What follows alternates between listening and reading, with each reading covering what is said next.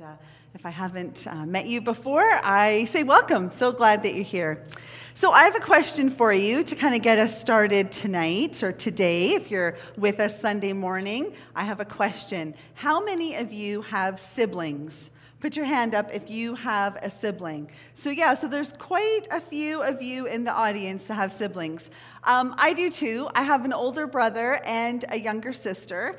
And so my extended family isn't too big, or my immediate family, sorry, isn't too big, but my extended family is actually huge. My dad is one of ten kids. And so for my grandparents, there was ten kids, and when I was growing up as a grandchild in the Ludwig household, there were about forty-five to fifty of us that lived in Prince George. None of my cousins, aunts and uncles, grandparents, anybody lived in a different city. We all lived here in Prince George. And my grandma was literally four foot eleven, and she was one of the most amazing cooks. And so we would have family dinner for Christmas and for Easter and Thanksgiving, and we would all go to my grandparents' house. And my grandma and grandpa lived in this tiny little house in South Fort George. It was about nine hundred square feet, and forty-five, fifty of us would pack into that house for Christmas dinner. And so when, when dinner came, when it was time for supper, uh, Grandma would lay out like all of the foods, and it was kind of like an assembly, you know, like a buffet line, assembly line, and you'd go through and get your food. And you kind of wanted to be near the beginning, not so much because you were worried if there was enough food, because if you've ever been to my house, you know I haven't inherited the genes that there's never too much food. So we always cook more than we ever need. So it wasn't that we were worried you were going to run out of food. We were worried you were going to run out of space. Like, where were you going to sit? There was never room at the table. My grandparents always sat there. And then my aunts and uncles and older cousins, they would claim the couches. And so then for us younger kids, we were just blessed if we could find a piece of carpet on the floor and not get stepped on as our other cousins were running around and everybody was helping themselves to dinner. And so Christmas and, and Easter and Thanksgiving, these were like fantastic memories for me just growing up with this huge extended family. And tonight we're going to talk about how Jesus, too, had this pretty, pretty generous family. We know in the Bible, it tells us that he was at le- he was one of at least seven kids. So we know Jesus was first, right? Right? You know Jesus was first because, right, Mary was a virgin, and yeah, did you guys get that? Yeah, you got that. Okay, so Mary's a virgin, so we know Jesus is the firstborn son, and then there's other sons. We know there's four more, and we know for sure there's sisters. So there's at least two sisters because it's plural. So there's at least seven kids that are in Jesus' family. And when he was growing up, I think it was probably a lot like when I would have this in, in, encounter with my family and all of our extended family and all of these people, we'd all come together and we'd gather together and we'd have these meals together.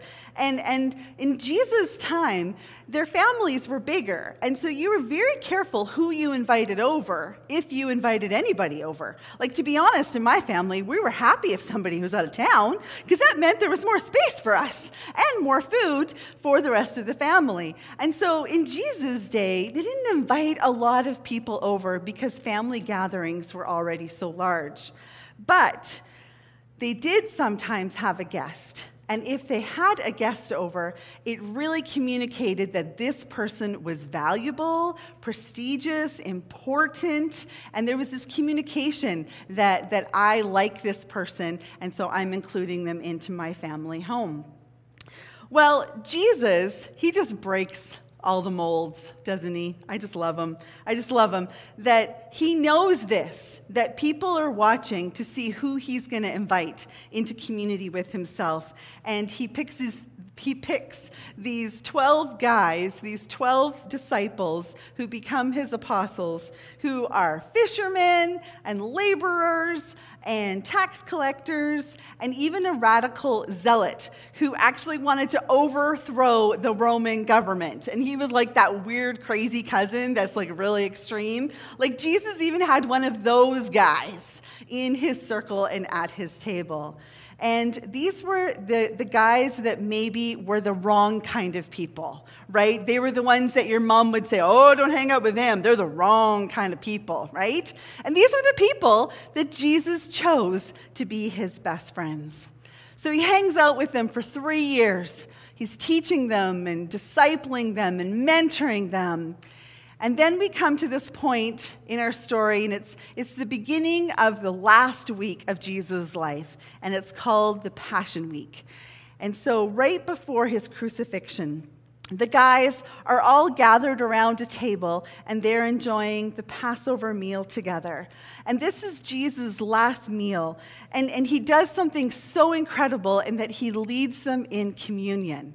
He doesn't call it communion, that's what we call it, but that's what it was. He established this remembrance of what he had done for humanity and what he had, what he had done for his friends and would do. And so he reminds them that his body will be broken for their sins. He reminds them that his blood will be poured out. And he, he says this to establish that he is the fulfillment of the new covenant that would bond together God and humanity for all time. And so it's this incredibly vulnerable, probably, I imagine, very quiet, sacred moment. And then Jesus hints at his friends that there is a betrayer at the table, that one of the twelve would betray him that night, that one of the apostles would hand Jesus over into the, the hands of the enemy. And the apostles' reaction is, who could it be, right? Like, it can't be me. Like, I know it's not me who's going to betray Jesus, because I would never do that, right? So I know it's not me, so it must be you. It must be you. It must be you. And so the apostles start pointing their finger at each other, thinking, it can't be me. Say, it can't be me. It can't be me. Say, it must be you. It must be you, right? And they look suspiciously at each other. But what happens is that they don't focus very long on who the betrayer is. They quickly go to this conversation about who's going to be the greatest. So they weren't really talking about the least, who's the betrayer. They want to talk about who's going to be the greatest in the kingdom of God, who's going to be beside Jesus, who's going to be the favorite to Jesus. You see, the, the disciples, to, to kind of give a bit of context for them, these guys are oppressed Jewish men. They're living in a very cruel Roman world where the Romans have oppressed them and pushed them down. They are holding them back. They are holding them down. And the disciples think that Jesus is this radical leader that's going to take and overthrow the Roman government. And so they're in anticipation that I'm going to be greatest because I'm going to be beside the president, right? Jesus is going to be the new president and I get to be the vice president. And so that's what they're really talking about, is because they have such a desire for radical change, that their people would no longer be oppressed, that they think, I, I want to be a ruler. I want to be a- in politics. I want to be a leader here. And so when Jesus says, the time has come, they thought that Jesus meant he would sit on a throne of a world empire in Jerusalem and rule the world. They thought Jesus was going to pull them up out of that oppression. And so here they are bickering about who is going to be the greatest. And I don't know if you've got kids, but I know sometimes when my kids were little, they would fight and they would bicker over something and they would get into trouble and they would point the finger at the other one, right? No, no, no, it was your fault. No, it was your fault. Mom, it was Noah's fault. Mom, it was Trin's fault. Mom, it was Eden's fault. And everybody wanted to point the finger at somebody else and pass the buck. And there would be almost like this chaos of everybody kind of arguing and fighting over something that had happened in the family. And I kind of think the disciples were almost behaving the same as little preschoolers that were fighting over position and jockeying for power. And what does Jesus do? What does Jesus do? He does something so profound and so significant. Let's go to John chapter thirteen and start at verse three. Jesus knew that the Father had given him authority over everything and that he had come from God and would return to God. So he got up from the table. He took off his robe. He wrapped a towel around his waist and poured water into a basin. Then he began to wash the disciples' feet, drying them with the towel that he had around him. Now, is that a room silencer or what? Can you imagine, right? Those disciples are bickering over who is the greatest. Jesus doesn't get into that fight. He stands up, he gets the water, and he kneels down. Not only does he come from heaven to earth, but he comes from standing to a posture of humility before his disciples, and he washes their feet. That is a beautiful action, and it silenced the disciples. You see, in their culture, um, Jesus, as their leader, would never have washed the feet of somebody else, right? They've been following him for three years. He's their leader. He's their teacher. He's the master. And so he would never lower himself to the place of a servant or a slave and wash somebody else's feet. And that's what would happen in this Jewish culture, is that when you went to somebody's home for dinner, you did two things. One, you kissed them on the cheek, and two, you washed your feet. But you didn't wash your own feet. There was a servant or a slave that was provided that would wash your feet for you. And so for some reason, the disciples' feet aren't washed, or maybe they are, and Jesus just washed their feet again to make a really big point. Humble yourself and serve one another. His actions speak louder than any words could have. And he continues to show them the extent of his love. And he says in John thirteen, and we're going to go to verse twelve. After washing their feet, he put his robe on again and sat down and asked, "Do you understand what I'm doing?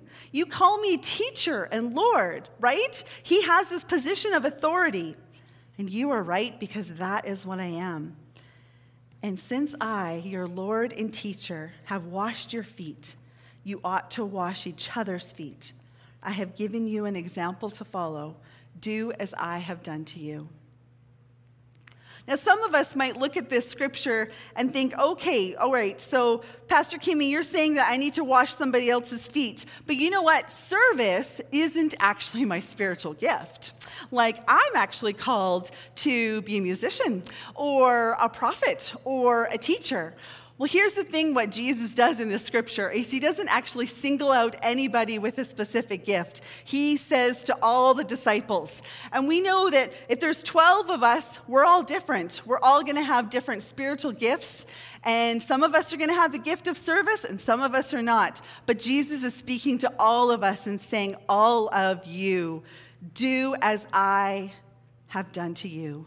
There was no exclusion for anybody. It was an example for every single one of us. Last week, um, my family and I were so honored to be a part of leading the family mission team down to the Okanagan Gleaners. Uh, we had thirty-three people, including us, from Gateway Church that went down to Oliver to serve at the Gleaners and to chop uh, vegetables and, and help make them into a dehydrated soup. And we were able to contribute to hundreds of thousands of servings of soup that were created last week. And um, As, as we did, uh, the week was just incredible with so many different testimonies of working together, and I have some of them to share with you. So let's watch this video.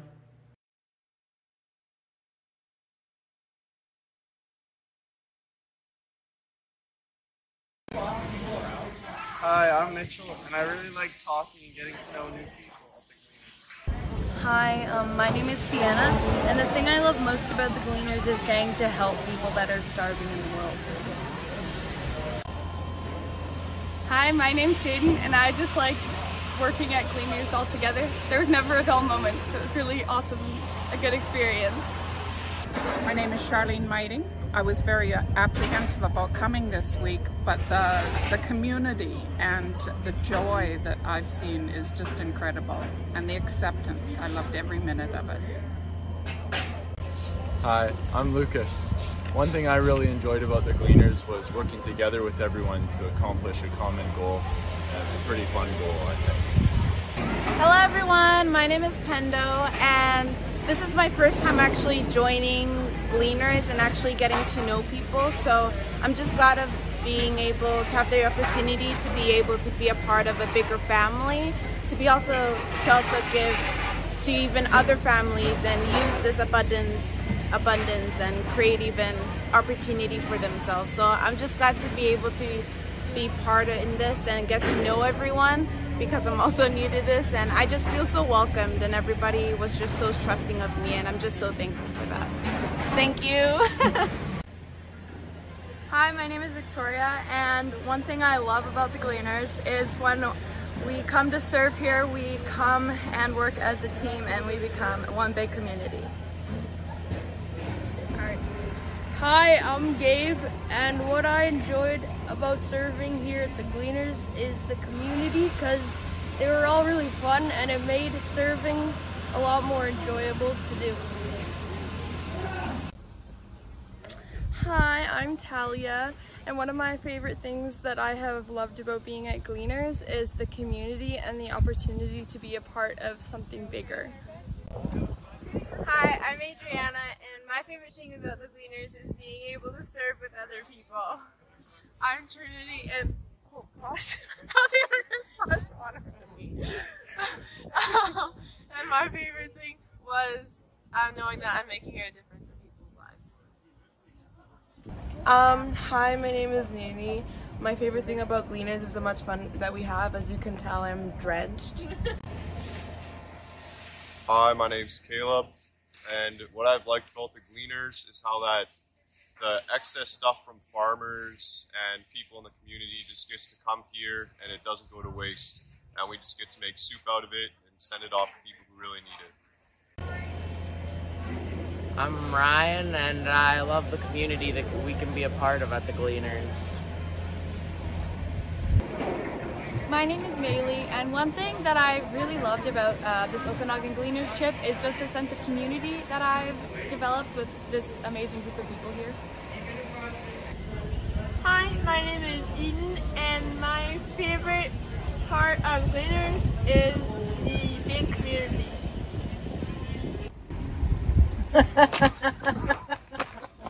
I'm Ernest Milton. I really enjoyed coming down to the Gleaners because I got to work and serve with my family and our church friends and family as well. Hi, I'm Josh Pratt. Uh, I I love getting to serve with uh, all my friends and just hang out and work really hard, bless some other people. I'm Kelly. I really enjoy working.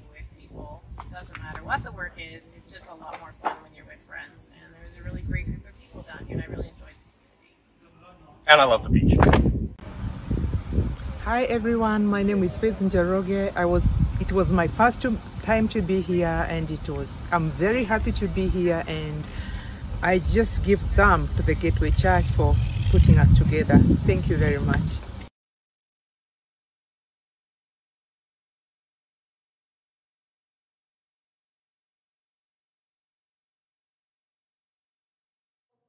This actually shows you the barrels um, that we put the dried soup mix into, and then there it is boxed up and ready to go out globally. So pretty incredible to be a part of that. Now, what I want you to kind of notice about those videos is what you did not hear. Did you hear any of those kids, which we ended up having eighteen youth with us, did you hear any of those kids complain about a blister on their foot? Did you hear about any of those kids say, I'm just too tired? Did you hear any of them say, my back hurt, or it was too hot? No, they were so focused on community. It was such a blessing to go and to humble themselves and to serve somebody else that they were blessed abundantly more than they ever anticipated uh, by being there. It's pretty cool, pretty cool that we are raising up our kids to be uh, those with humble servant hearts. One of the other things that we did while we were at the Gleaners, uh, every night we would have a team meeting. Uh, it's a go, go, go week. It is a mission trip. We serve hard and we play hard every single day. And in the evenings, we have a team meeting and we come together and we talk about um, Jesus, do devotions, pray together, that kind of stuff. And on one of the nights, we actually did exactly what Jesus told us to do, and we washed each other's feet. And so to be COVID friendly, we had families washing families' feet. And I have some photos uh, that we'll just run through as I, as I keep talking. Uh, but it was an incredible thing to have parents start out and wash the feet of their children. So single moms were washing their kids' feet, and moms and dads were washing their kids' feet. And then uh, we switched spots, and kids were washing their parents' feet.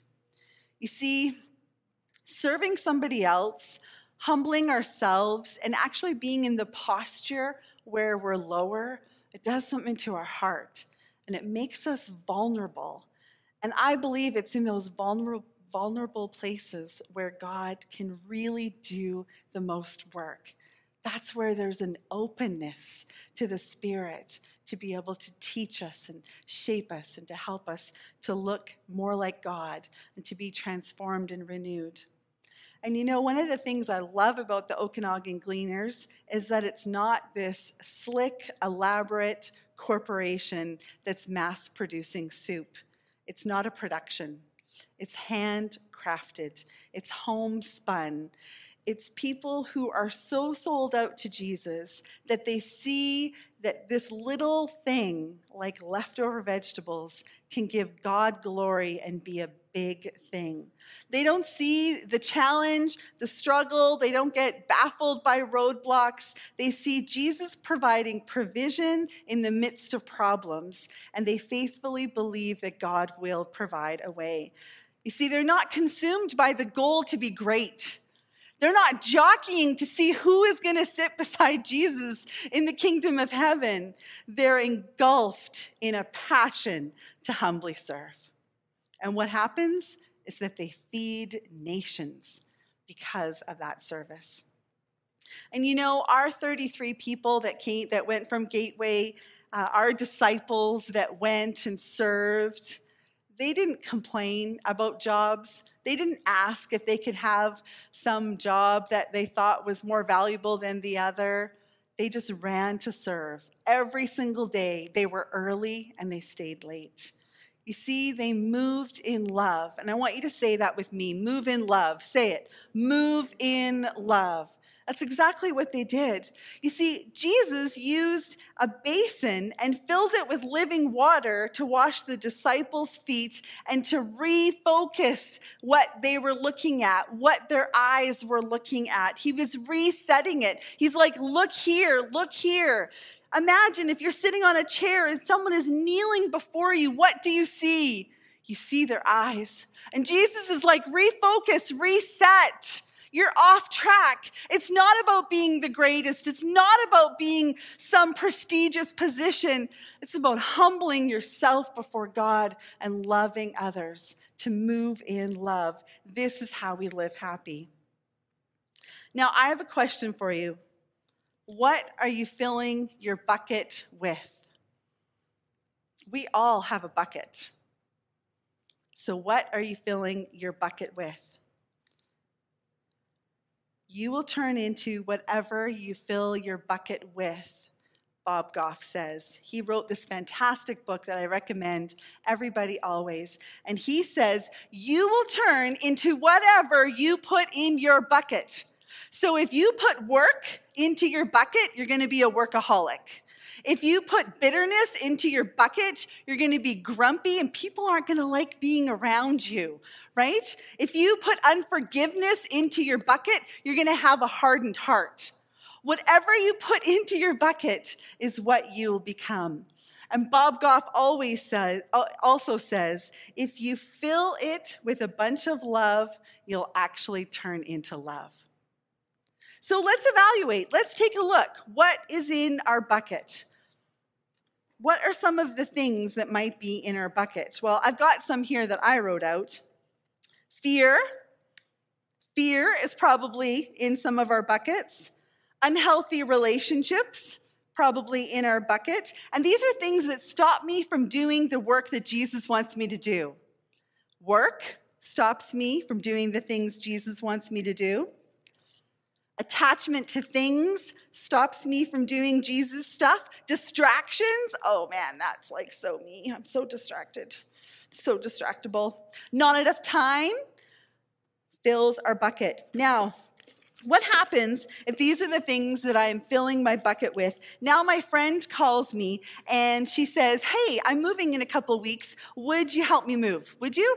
Well, whatever I put in my bucket is what I'm pulling out of my bucket, okay? So here's a little experiment, and this is not planned. I'm just going to pull something out. So what am I going to pull out? Work. So my response to my friend is, I'm sorry, I can't help you. I have to work. Work is what I pull out of my bucket, and work is that important that I'm putting it before my relationship with you. What if there's a neighbor down the road who hasn't mowed their lawn in a couple months, and maybe it's because they just need some help? Maybe they're not well, maybe they're ill, and you think, hey, maybe I should go and mow that lawn. But whatever I put in my bucket is what I'm taking out of my bucket. So again, it's not planned, but here, what am I going to take out? Not enough time. Nope, I can't go help my neighbor. I, I just don't have enough time. See what happens? Whatever we put in our bucket is what we're going to take out of our bucket. So what do you want to put in there? Well, I don't want to take these things and have them in my bucket. I want to repent of these things. I want Jesus to take these things out and to cast them away, because at the end of my life or at the end of this week, I don't want to be remembered as somebody who said no because she had to work. She said no because she didn't have enough time. Because you know what happens? Your friends will stop asking you. Your friends will stop including you in their life if you never have time for them. Now, what if instead we said we're going to move in love? Say, move in love. Move in love. So I'm going to put love in my bucket. And now when my friend says, hey, Kimmy, would you come help me move? I'm going to be like, yeah, baby, I am there for you. I'm going to move in love, and I'm there. Right? When I see that neighbor down the road who needs their, their grass mowed, I'm going, because I'm going to move in love, right? Say it with me, move in love. You are not feeling it. Say it, move in love. Move. That's a little better, little better. Church, whatever we put in our bucket is what we're going to take out and give to somebody. You see, this week I did an experiment, and Bob Goff actually gave me this idea from his book. He found that he often was impatient with people. He often said no to people. He was often not available for people. And so he decided to get himself a bucket and just to carry it around with him as a tangible reminder that he wanted to move in love. So I did that this week. I got myself a bucket out of our motorhome, and I have taken this bucket with me everywhere for the last four days. And do you know what's happened? I, I had to repent of all that stuff because I found I was responding with, yeah, they, they do need some help, but I don't have time. Or I'm too tired. I don't really feel like it. And I repented of those things, took them out of the bucket, and put God's love inside there. And God started to open up opportunities for me to love other people. And you know, I was I thought about sharing them with you, but I don't want you to think I'm all that in a bag of chips, because I'm not. Because I'm not. I'm struggling with this just as much as every single one of us. I need the reminder that God has called me to move in love. I need this tangible reminder that I need to like hang off of my neck and wear every single day. Kimmy, move in love. This is what Jesus has said. He made it so clear. He didn't give us an option. He's like, go and do what I do. And I move in love. You see, if we're looking for love, we're going to find it, because we find whatever it is that we're looking for. If we're looking for prestige and power, we're going to find it. If we're looking for a better job, we're going to find it. The whole hearts of COVID twenty twenty. How many thousands of posts are on Facebook because people were looking for hearts? Well, none of us saw hearts before COVID. Well, maybe a few of us that are a little wacky, but most of us never saw a heart outlined on our cat's fur coat, right? Like we didn't. But as soon as our attention was brought to it and we were looking for it, we saw it. Well, what if we had this bucket and we're looking for love? We're looking for opportunities. Jesus, how can I move in love? Well, I got to be looking for it. I got to be looking for those opportunities. And we do that when we connect with Jesus. We have got to connect with Jesus, church. You know, when I was driving here tonight, I was praying, the greatest thing that you would go home with today is that I need to connect more with Jesus. We just need him. We need him more in our lives. And you know, I have a short attention span and a really short memory. My husband and I are on a race to see who is going to forget things faster, who's going to be taking care of who, because Alzheimer's is going to be rampant in our house because we're already like so forgetful. Well, I quickly forget the things that I'm supposed to do. And so I need to be connected to God, not like once a week, not twice a week, every single day, over and over again, because my attention span is so short. I need this blaring bucket in front of my view. Kimmy, move in love. You see, revival starts with me. It starts in my heart.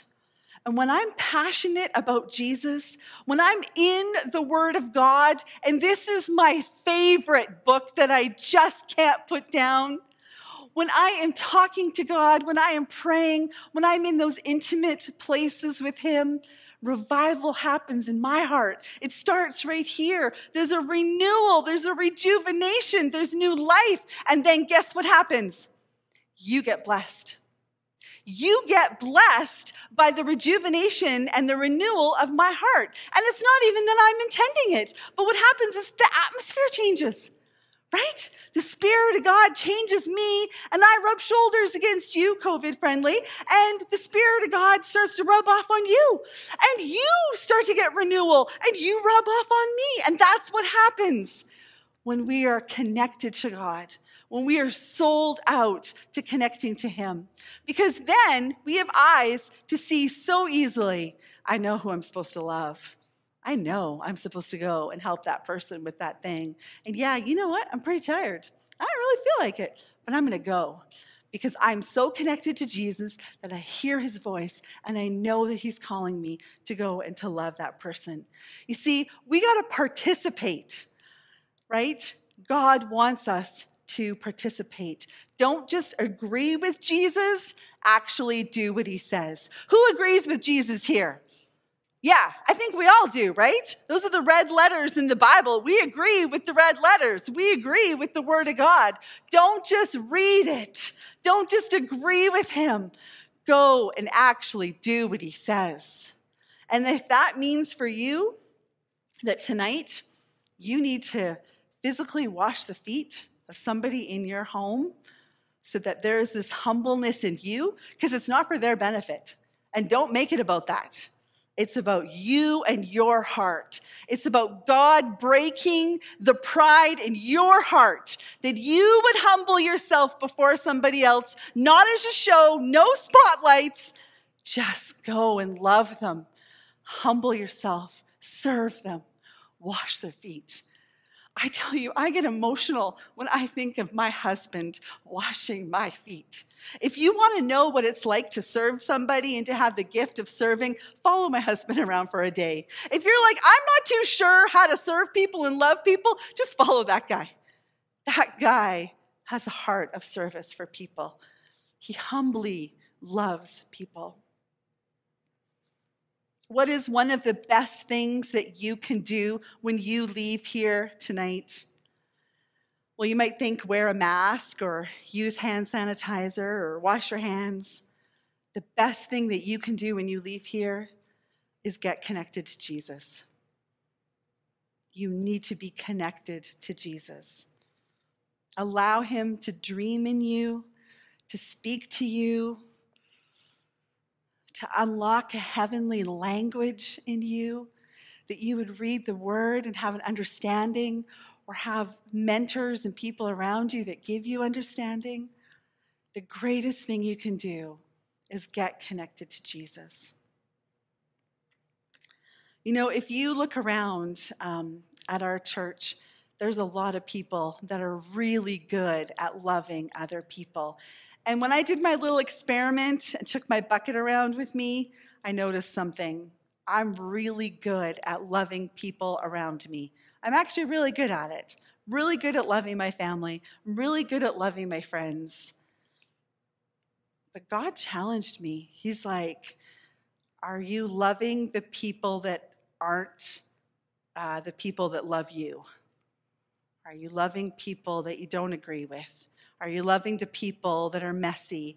Are you loving people like at the beginning, right? Jesus chose the wrong people. Are you loving the wrong kind of people? And man, that humbled me, because I'm not. Church, I'm not. And I want to. I want to. And I hope that you do too. I hope you do too. I wanted to just give a few quick examples of people in our church that love so radically. You know, I mentioned um, I mentioned my husband. He's pretty awesome. um, but when we were down at the Okanagan Gleaners, we had a whole ton of challenges with our motorhome, and our friend Paul was there, and he just like jumped in. He like never hesitated. He just humbly served us and jumped in to love us. Uh, there's a mom that goes to our church here. She has three kids, and they stop by a couple times a week to clean up garbage and needles around our church. They, they just do it because they humbly serve. One of my dear friends, her name is Maureen, and when I want to do something with her, I have to book like weeks in advance because she's so busy helping people. She has such a heart to serve other people, to love people, and to do it with, with just this humble heart. My friend Sarah, she goes to the Salvation Army and serves there and loves people there like every single week. I could just go on and on and on. Pastor Greg and Carla, have you met them? They're the first to get here and the last to arrive. I know if I need anything, that they're there. These are people right here in our midst that we can learn from. And so if we're not real great at humbly serving, let's not seek a position anywhere up here. Let's seek a position standing beside them, serving and loving people the way that God has called us to. Jesus, he got up from the table and he took a basin, maybe kind of like a bucket, and he poured living water into it, and he washed the disciples' feet. He didn't wash their feet with mud or sand or bitterness or unforgiveness, or judgment. He just humbly washed their feet.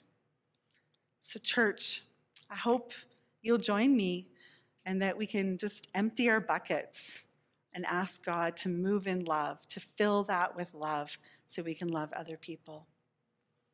I'm going to ask if you want to respond, and you're like, yeah, yeah.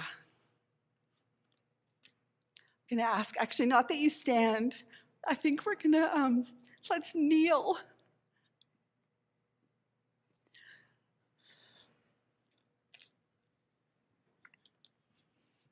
So if you want to respond and that you want to ask Jesus to empty your bucket, if you're physically able, I just ask for you just to kneel down.